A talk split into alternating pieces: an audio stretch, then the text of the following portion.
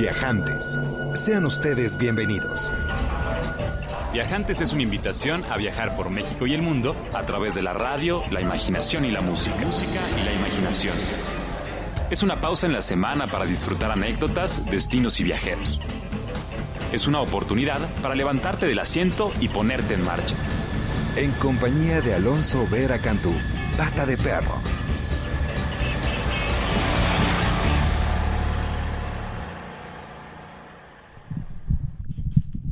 Muy bienvenidos sean todos ustedes, queridos viajantes. Es momento de quitarse los zapatos, prepararse algo rico, algo rico para beber, disponerse a viajar con nosotros, por supuesto. Muchas gracias por acompañarnos. Hay una frase del escritor parisino Marcel Proust que me hace pensar en la diferencia entre un turista y un viajero. Y dice, el verdadero viaje de descubrimiento no consiste solo en ver lugares nuevos, sino en mirar con nuevos ojos. El turista es básicamente alguien que va a sitios específicos esperando ver cosas específicas, tomarse tal vez la fotografía frente a los iconos geográficos o arquitectónicos del lugar y bueno, básicamente en pocas palabras un turista va y ve lo que tiene que ver para luego volver a casa a mostrar sus fotografías. Y realmente lo que aquí queremos fomentar en viajantes es, es, es ser viajeros, ¿no? Aquel, aquel que el camino es todavía más divertido que el destino, aquel que le gusta probar comidas diferentes, que busca platicar con los locales, que se deja sorprender por otras culturas, es alguien que se enriquece eh, a través de, de este encuentro, digamos, con el otro y que bueno, que vuelve a casa con una perspectiva fresca de su propia vida, ¿no? Entonces viajar, digamos que es un acto poético que se realiza por el simple hecho de hacerlo. Hay que viajar para conocer otras formas de ser y de hacer las cosas, para conocer otros mundos dentro y fuera de nosotros mismos. Viaja, viaja y cambia, cambia de cuadra, cambia de colonia, cambia de ciudad, vete al campo, visita sus poblados, eh, pasa un rato en soledad para saber apreciar mejor lo que es tener compañía. Escucha a la naturaleza, siente el aire fresco, hinchando tus pulmones con su bondad y disfruta enfrentarte a lo desconocido. Viajante, ten confianza de que el camino guardará tus pasos si andas siempre con una sonrisa. Eso es realmente todo lo que necesitas y una buena sonrisa, una sonrisa sincera, ganas de explorar, de disfrutar, de vivir. Así que bueno, pues muchas gracias por acompañarme. Saludos a mis amigos de Oporto y por supuesto a quienes nos escuchan desde Santa Lucía vía imer.gov.mx. Saludos también a toda la banda de Coyoacán, a nuestros amigos de Bogotá, muy buen provecho. Déjame te cuento el plan de vuelo del día de hoy. Hoy tenemos el gusto de contar con la presencia de Carlos McKinley, secretario de Turismo del Distrito Federal, con quien brindaremos homenaje al oficio del guía y revisaremos las mejores experiencias en la capital del país. También hablaremos sobre la escena gastronómica en México con mi querida amiga y experta en imagen y promoción turística Jacqueline Benítez. Y no se separen, pues les voy a decir quiénes son los ganadores de la cena de degustación y las noches de hospedaje en una suite de prestigiado hotel en el corazón de la Ciudad de México. Estamos transmitiendo totalmente en vivo para Horizonte 107.9 FM y también para Radio México Internacional. El Twitter del programa, arroba viajantesimer. Teléfono en cabina, 56 010802 560 10802. Mi nombre es Pata de Perro. También me conoce como Alonso Vera y mi oficio es viajar. Así que a viajar viajantes por medio de la radio, la música y la imaginación.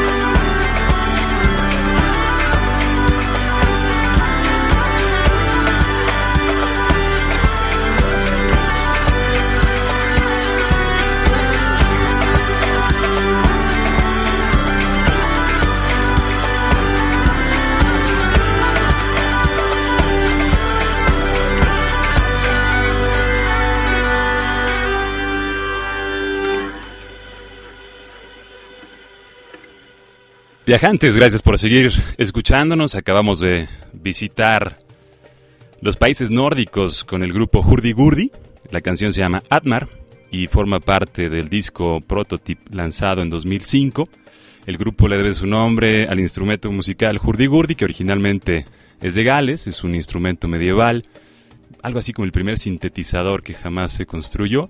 En español se conoce como la zanfona y tiene una serie de cuerdas y una manivela que gira para dar este particular sonido que más o menos tiene olor a gaita eh, y que se está recuperando mucho su, uso ahora en, Europa. Y bueno, vamos a, al punto central de este día, que es una delicia poder contar con una visita que hacía tiempo queríamos que viajara con nosotros a través de la radio, la música y la imaginación. Les recuerdo nada más el teléfono en cabina 560-10802, el Twitter del programa es Viajantes Imer y el Twitter personal Alonso Vera. Y hoy vamos a hablar del oficio del guía de turistas. Eh, tradicionalmente se les llamaba como cicerones, pues se considera que deben tener la misma capacidad de oratoria que Marco Tulio Cicerón, senador romano. El oficio surgió en el siglo XIX, por supuesto, la revolución industrial, durante la época del desarrollo de los, de los viajes de ocio. Eh, y al parecer los primeros guías fueron realmente anticuarios que mostraban y explicaban las antigüedades y curiosidades a los visitantes en tiendas y en museos. Y algunos de ustedes no sabrán, pero nuestro invitado de hoy fue, y seguro sigue siendo porque es algo que no se, no se pierde el oficio de uno, eh, un gran guía. Nuestro invitado empezó trabajando en el CIDE, posteriormente estudió en la Universidad Pedagógica Nacional, realizó análisis sobre el tema turístico en empresas privadas y más tarde abrió, abrió su empresa en turismo receptivo se inició en el oficio de la guía de turistas llevando a cuatro norteamericanos al sureste de nuestro país y parte de su amor por la Ciudad de México se origina de las memorias, los recuerdos de andar de viajante por la ciudad, visitar la Plaza de Toros y Chapultepec. Y bueno, parte de su adolescencia y juventud las pasó en Francia, pero hoy su relación es más que íntima eh, para con esta extraordinaria ciudad. Muchos de ustedes nos escucharán en el Distrito Federal y sin más preámbulo, pues les presento secretario de Turismo del Distrito Federal, Carlos McKinley. Es un placer que estés aquí con nosotros. El placer es para mí realmente, Alonso, poder platicar este tema tan interesante que es la visita guiada, los guías de turistas, este, una profesión sumamente especial y muy importante para el turismo, muy importante. Así es que estoy feliz de la vida de estar aquí en este programa tan, tan reconocido. Gracias, mi hijo Carlos. ¿Qué anécdotas tienes, qué recuerdos tienes de ese primer viaje con cuatro norteamericanos a la península de Yucatán? Supongo que fue por ahí donde fueron de viaje. Mira, ese, ese es un recuerdo interesante. Eh, eh, quizás lo que, lo que precede es más importante todavía, porque cuando yo abrí una agencia de viajes, de turismo receptivo, es decir, recibir turistas de otros países del mundo, digamos que algunos despistados cayeron y yo hice mi mejor esfuerzo para organizarles el mejor viaje posible. Y la verdad, en ese momento todo había salido bien. El transporte, el hotel, o los hoteles, porque eran varios hoteles, los alimentos, el recorrido, todo funcionó muy, muy bien. Sin embargo, el guía en ese momento que yo había contratado, que hablaba además perfectamente inglés, este, como que no, no se acopló realmente. Y pasar 15 días con unas personas con las que en el fondo no te llevas bien, este, pues puede echar a perder un viaje. Y entonces yo hice ese viaje con esos turistas para experimentar lo que es ser un guía de turistas.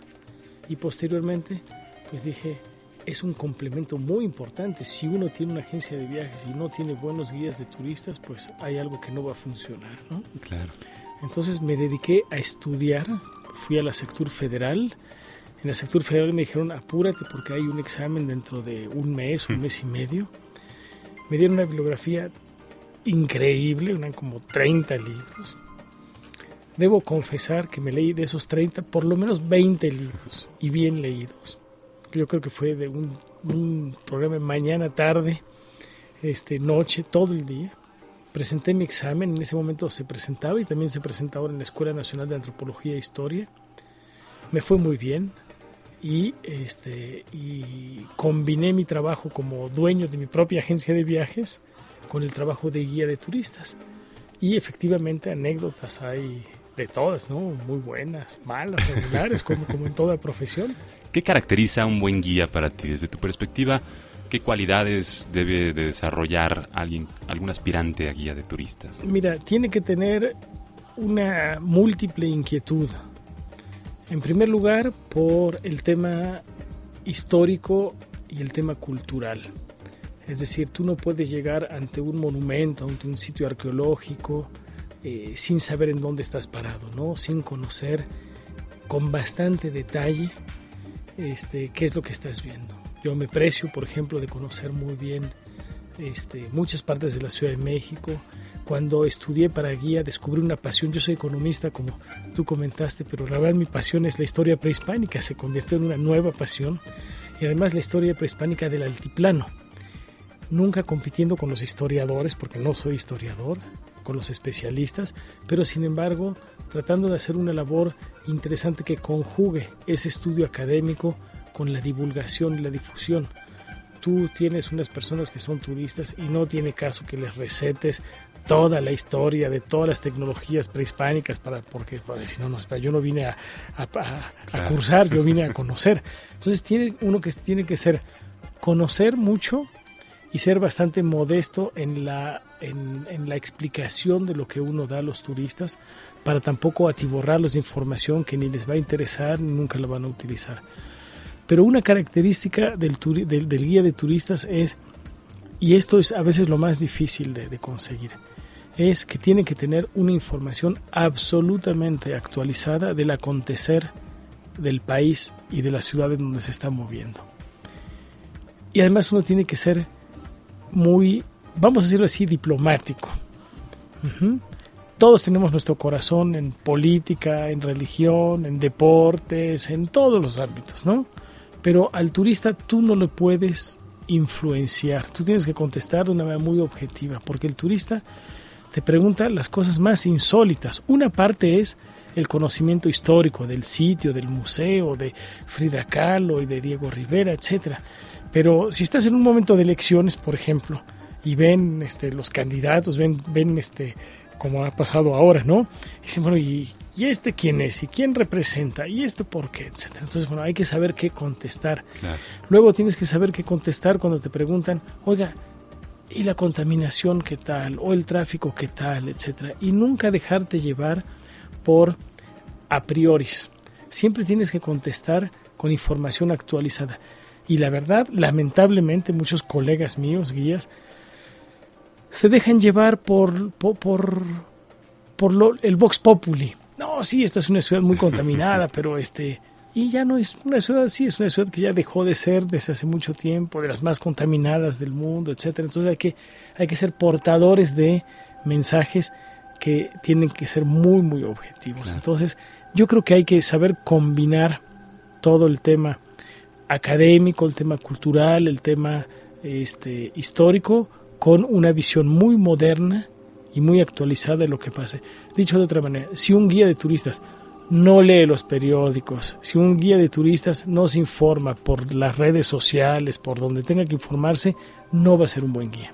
Claro, el prejuicio además es un veneno terrible y que se puede ir subsanando a través de la experiencia en el camino, ¿no? Viajar, por supuesto, es la mejor escuela, intercambiar historias, y como bien dicen los guías que nos escuchan o los que aspiren a ser guía, pues es importante entenderse como embajadores accidentales que tratan o que tratamos como viajeros o viajantes eh, con los estratos eh, fundamentales, digamos, de las sociedades nacionales e internacionales. No estamos tratando con los altos mandatarios de, de, los países, sino estamos tratando entre iguales y como iguales estamos compartiendo historias y experiencias y construyendo una imagen y una realidad para quienes visitan o para quienes conducimos, ¿no? Así es, eh, es totalmente cierto, Alonso, lo que dices, porque este uno como guía además tiene que tener un, tema personal afectivo y desarrollarlo de manera muy muy especial.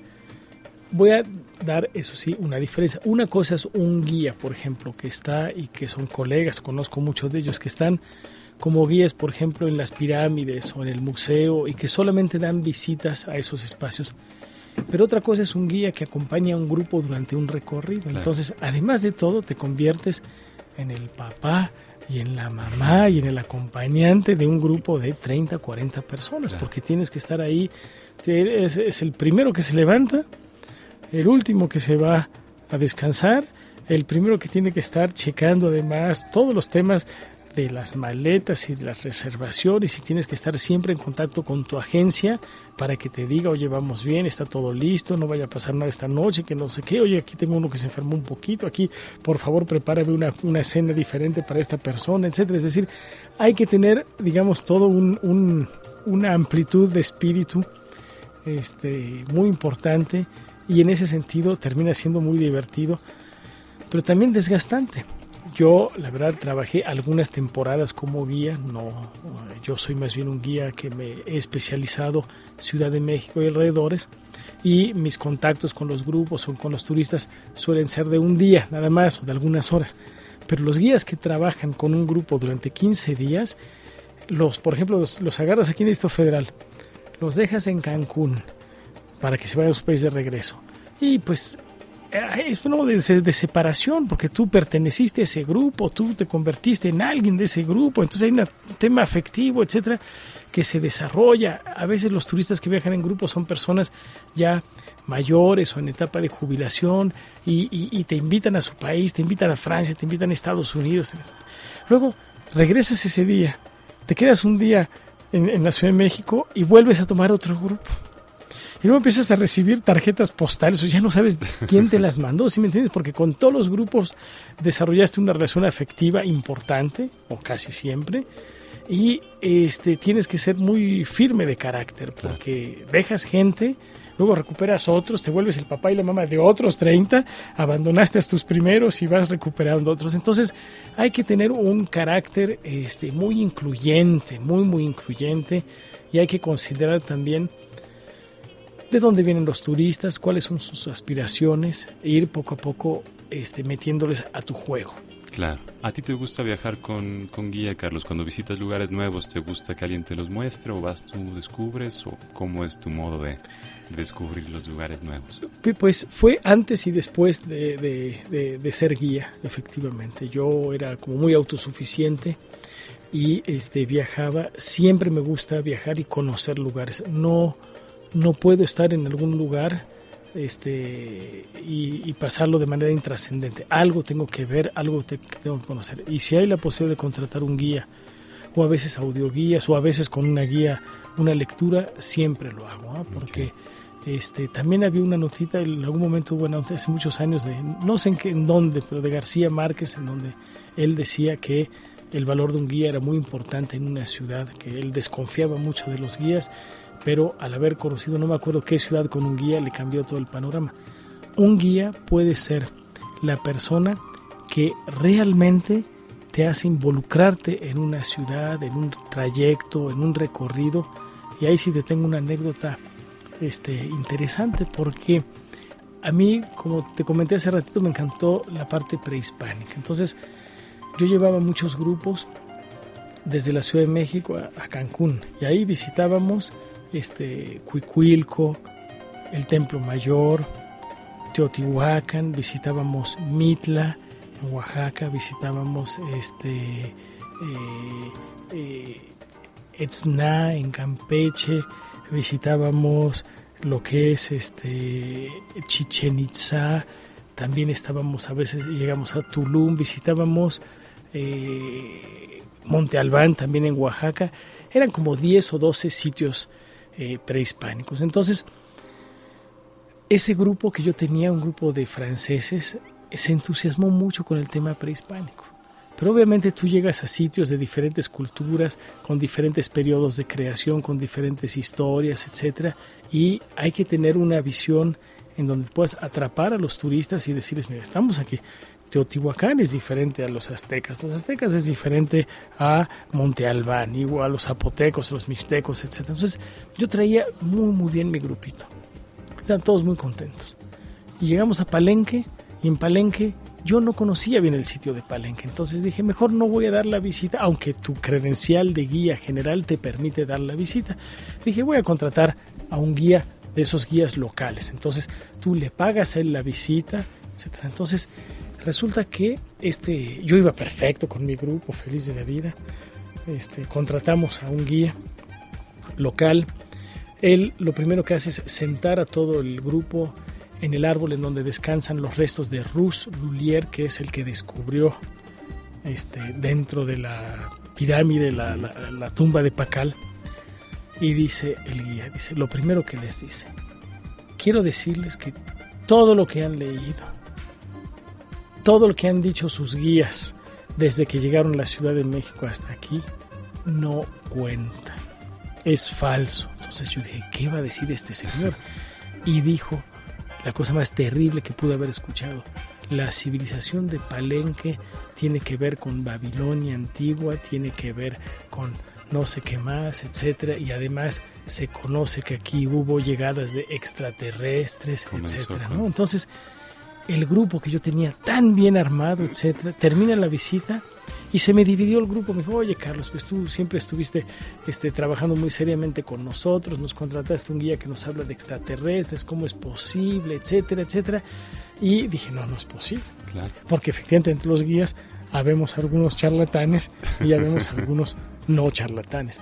Otra, otro tema, el guía siempre tiene que decir la verdad y no solamente lo que piensa. Y si no sabe, mejor que investiguen. ¿Saben qué, señores? Eso no se los puedo contestar porque no lo sé. Ya en la noche te vas al, al, hotel y checas en la computadora y puedes contestar el día siguiente. Eso es muy importante, ser honesto intelectualmente. Con uno mismo y con los que estamos acompañando. Mi querido Carlos, vamos a escuchar una cancioncita más.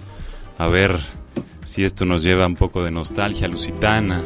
Eh, es una canción del grupo portugués Madre Deus que se formó en el 85, que en ese entonces la voz de Teresa Salgueiro, que una, una joven que cantaba fados extraordinariamente, eh, acompañaba esta instrumentación y que ahora, bueno, en 2010 se separan, 2012 lanzan un nuevo disco con la voz de Beatriz Núñez. Están ustedes escuchando esto en Viajantes. Les recuerdo que después del corte vamos a tener también a los ganadores de la cena de degustación y las noches en el centro de nuestra ciudad hermosa. 560-10802 el teléfono y en un momento más volvemos. Gracias.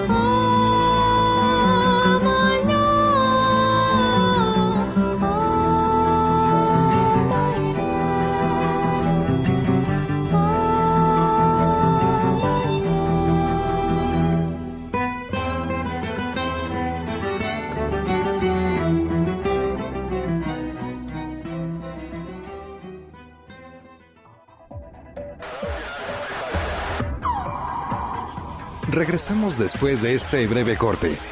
Comuníquese al 560-108-02. Escúchenos en todo el mundo por www.horizonte.imer.com.mx.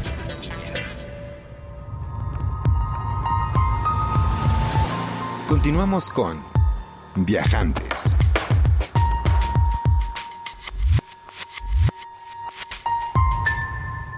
Bienvenidos de vuelta, viajantes. Muchas gracias por quedarse con nosotros. Recuerden que estamos transmitiendo completamente en vivo desde Mayorazgo 83 en la colonia Joco. 560-10802 el teléfono. El Twitter del programa es Viajantes Imer. El personal es Alonso Vera y estamos conversando nada más y nada menos que Carlos McKinley, secretario de Turismo del Distrito Federal, con quien hemos estado pues, platicando acerca del oficio del guía de turistas. Y ahorita fuera del aire estamos platicando pues de los tres elementos fundamentales para los viajantes que nos escuchan, que deseen hacer carrera como, como guía. Carlos, ¿cuáles son las tres, los tres elementos fundamentales que deben saber? ¿Y qué tal la vida de guía? ¿Hay vida como guía de turistas? ¿Le ves, ¿Le ves interés a los viajantes que nos escuchan? Sí, mira, este, en primer lugar, tener en cuenta que el turismo está realmente en expansión en, en la ciudad y en el país y que eh, la profesión de guía va a tener que seguir desarrollándose. Eh, los guías los credencializa exclusivamente la Secretaría de Turismo Federal, lo cual desde mi punto de vista es muy positivo, porque de alguna manera este, se permite que no haya eh, este, solamente guías locales en los estados, sino guías generales y además regula la emisión de las credenciales. Eh, en la página de Secretaría de Turismo Federal, cuando tú checas los requisitos para ser guía, efectivamente necesitas tres cosas. Cursos, de cultura, historia, arte, turismo, que esos se imparten en determinadas instituciones, aprobadas obviamente por la Secretaría de Turismo. Luego los cursos de idiomas, tú tienes, puedes ser un guía este, en inglés, francés, eh, distintos idiomas. Tienes que aprobar tus exámenes también en distintas instituciones como la UNAM o el Politécnico. Y finalmente los cursos de primeros auxilios. Ya sumados esos requisitos, tienes que inscribirte y ya finalmente se obtienes tu credencial. Obviamente si tienes una licenciatura en historia o una licenciatura en una carrera afín, obviamente ya exentas una parte de esos requisitos. Se vive como guía, es especial, ¿eh?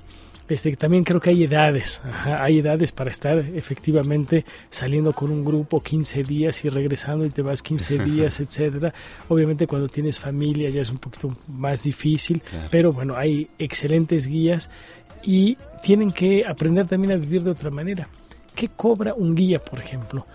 Un guía cobra en función de su especialidad, en función de la agencia que, lo contrata y en función del idioma que maneja, una determinada cantidad por día.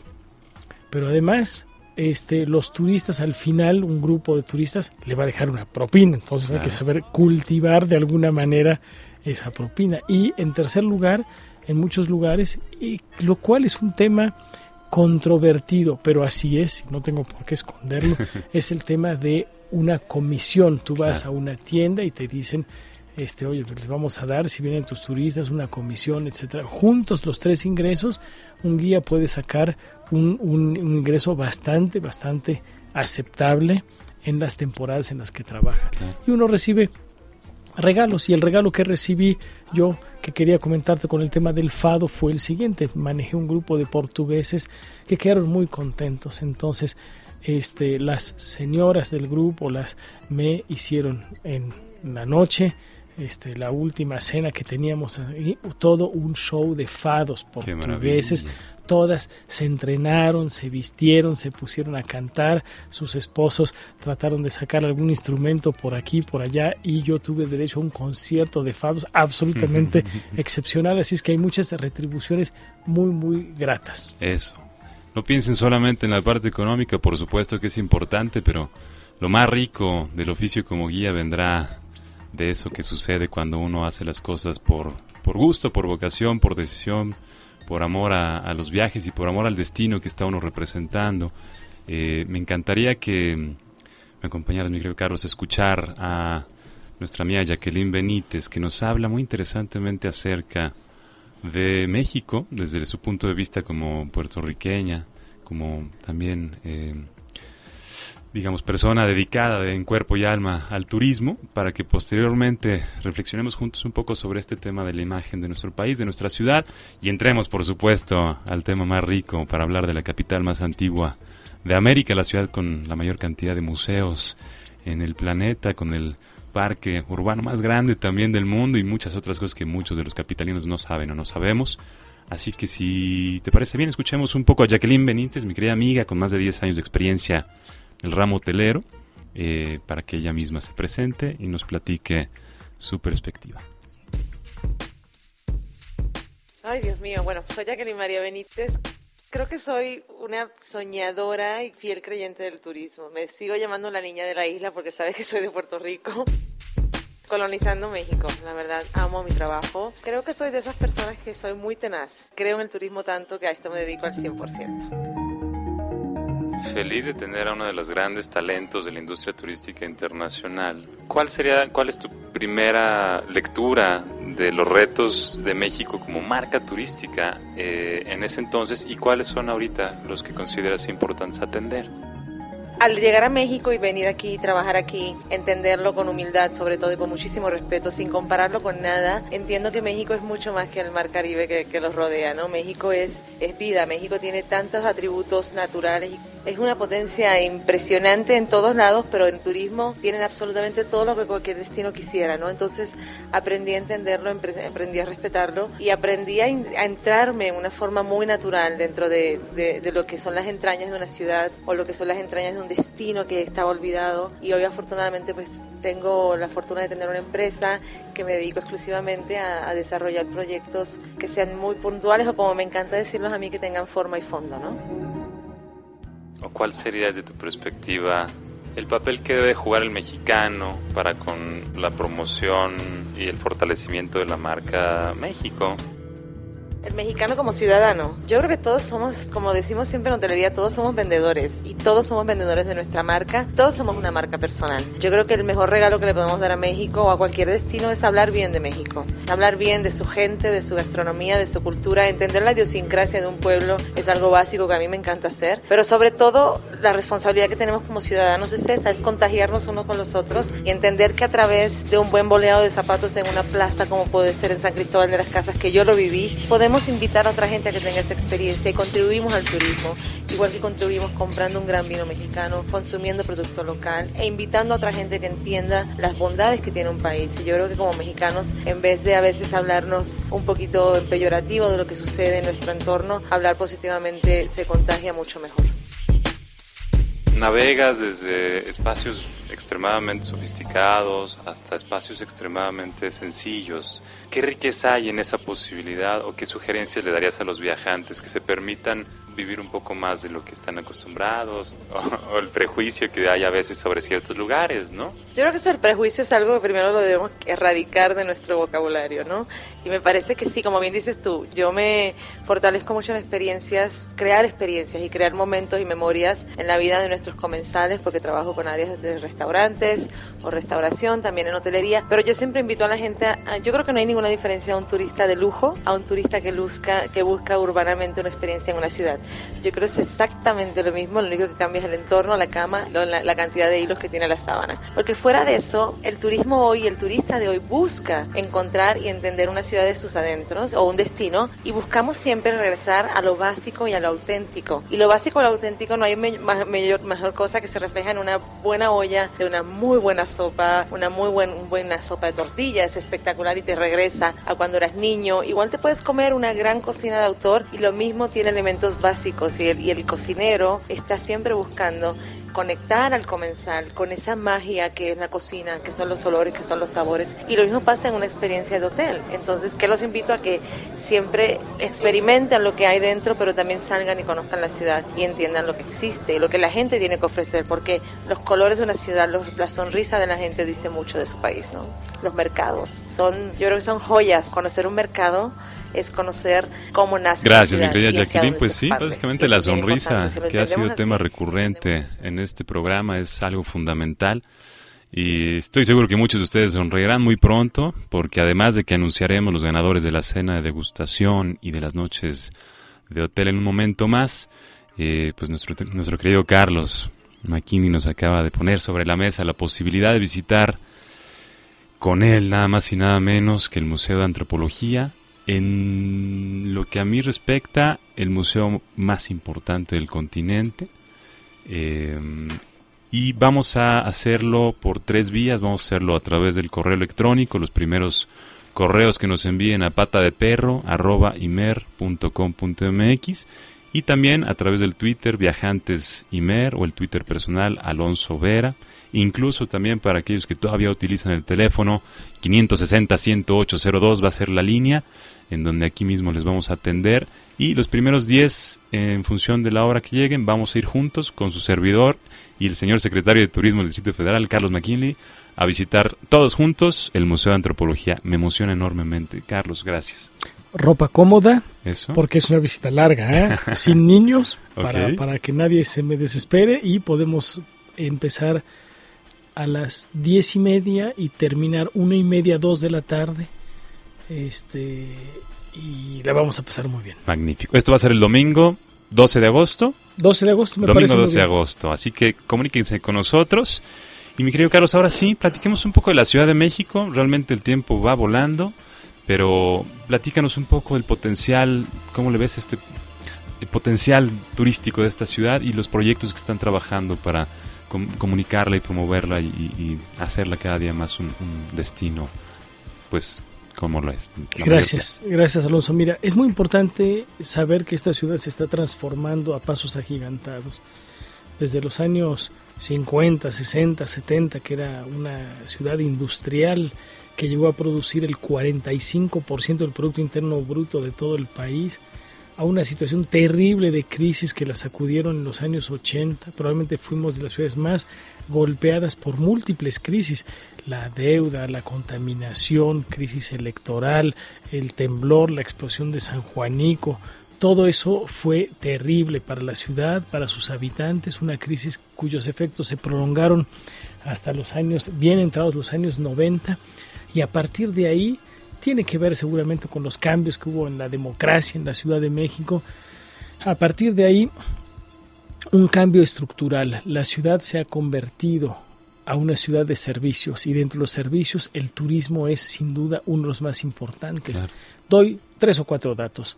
En este momento la ciudad emplea 200, más de 200 mil personas de manera directa en turismo, más de 600 mil de manera indirecta.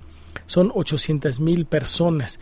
Si tú multiplicas por cuatro, que es el promedio de habitantes que hay en una familia en la Ciudad de México, estás hablando de más de 3 millones de personas que tenemos un ingreso directo o indirecto del turismo. Estamos hablando de probablemente el 8 o 9% del Producto Interno Bruto. Estamos hablando de más de 12 millones de personas que se hospedan en los hoteles de la Ciudad de México, que son 50 mil cuartos de hotel Ya, 50. cada año. Estás hablando de una de las ofertas turísticas más importantes desde todo punto de vista y por lo tanto tenemos que volver los ojos nuevamente hacia el turismo y afortunadamente el turismo se ha vuelto a convertir en una gran prioridad y que este, será necesario seguir desarrollando.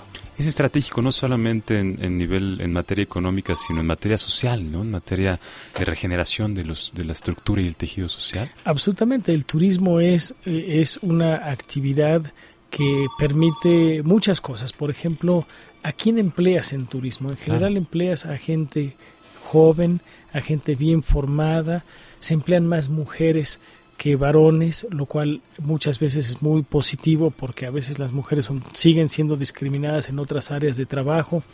Eh, eh, es una actividad que tiene mucho que ver con el tema de los idiomas, con el tema de la cultura, con el tema de los viajes y por lo tanto en automático es una actividad que nutre tu espíritu y que nutre ese espíritu cosmopolita que existe en la Ciudad de México. Así es que hay muchas ventajas en lo social, pero déjame decirte que además con distintas políticas en materia de turismo, tú puedes volver a recrear la ciudad. Totalmente. El centro histórico fue recreado y en buena parte lo usufructa ahora el turismo, el paseo de la reforma, que en algún momento se había convertido solamente en un cruce de peatones y de carros, ahora se ha convertido nuevamente en un paseo. Y algunos de los programas que tenemos en la Secretaría de Turismo van a convertir algunos espacios en zonas turísticas. ¿Y qué pasa? El habitante lo siente de una manera diferente. El habitante limpia su cuadra, limpia la esquina, limpia la calle. El habitante va o el prestador de servicios va a ofrecer mejores servicios, mejor gastronomía, mejor transporte, más limpieza, etcétera. El turismo permite el desarrollo de distintas zonas y eso es muy importante.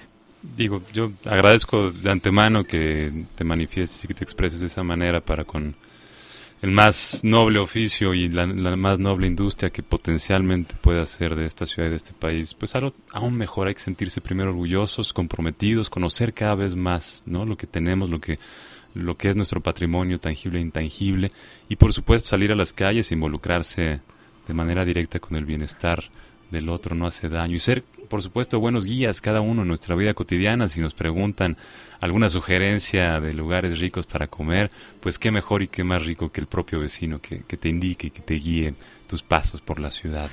Efectivamente, efectivamente tienes toda la razón, Alonso, porque este, la ciudad ofrece muchas cosas, pero también lo ofrece para todos los bolsillos. Es decir, esta es una ciudad muy noble, muy maravillosa con el tema del turismo. Aquí uno puede pasar ratos sumamente placenteros, eh, vacaciones muy, muy interesantes, gastando muy poco dinero. Y también obviamente tienes unos segmentos en donde puedes gastar el dinero que muchos otros no tienen y la puedes pasar también muy bien. Es una ciudad muy abierta en ese sentido. O no gastando para nada como su servidor que cuando sale de pata de perro todas las tardes a buscar experiencias, pues lo que más le gusta y lo que más le enriquece es simplemente observar, conversar y de cuando en cuando recibir una buena taza de café o una rica bebida a cambio de una bonita historia.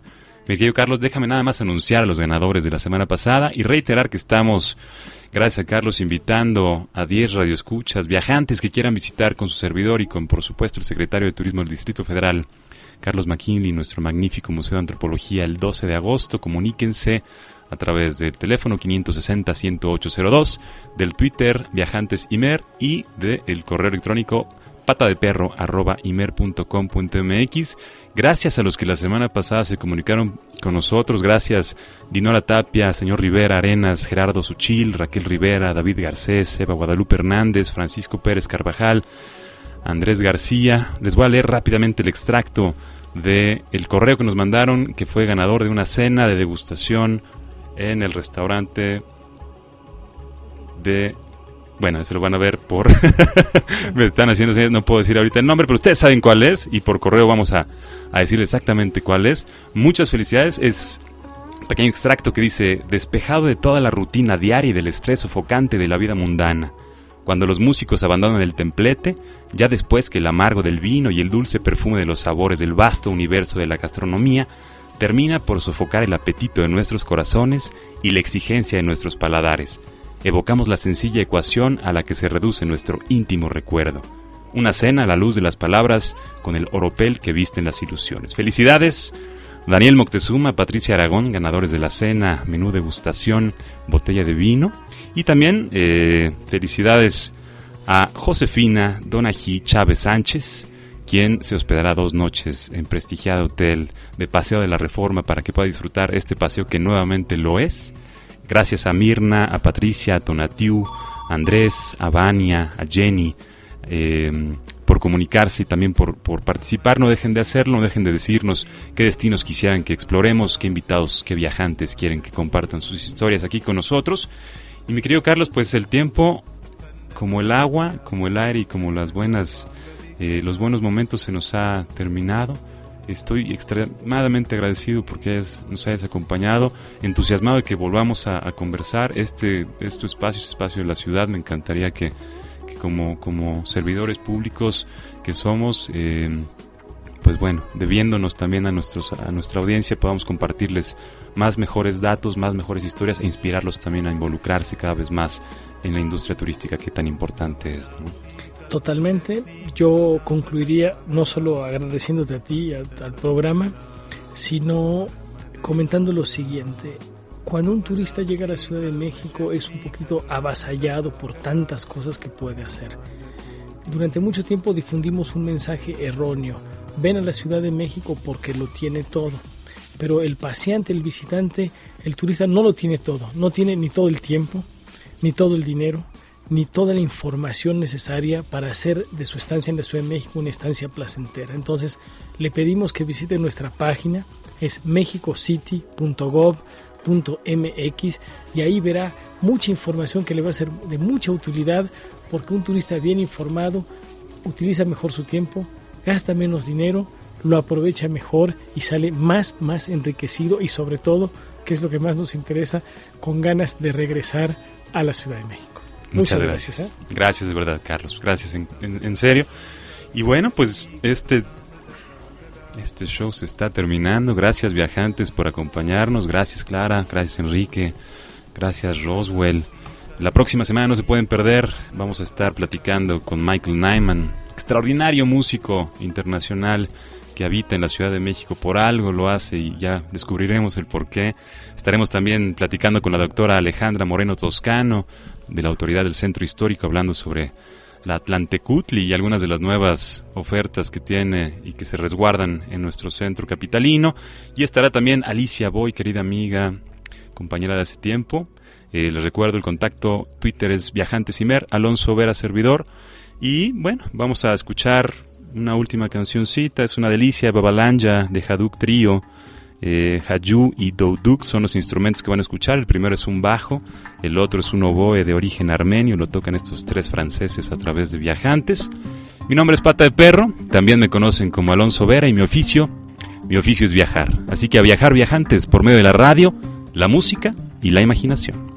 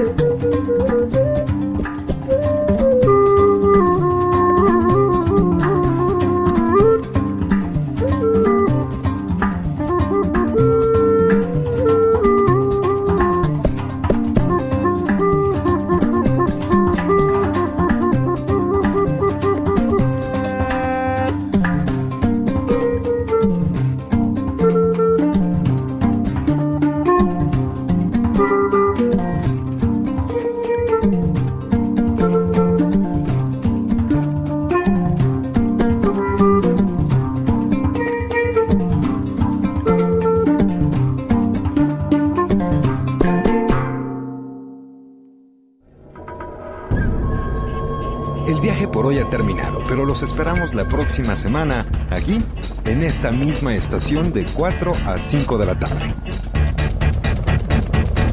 Viajantes. Es una producción de Radio México Internacional para Horizonte 107.9 del Instituto Mexicano de la Radio. Viajantes. En compañía de Alonso Vera Cantú, Pata de Perro. Viajantes es una invitación a viajar por México y el mundo a través de la radio, la imaginación y la música.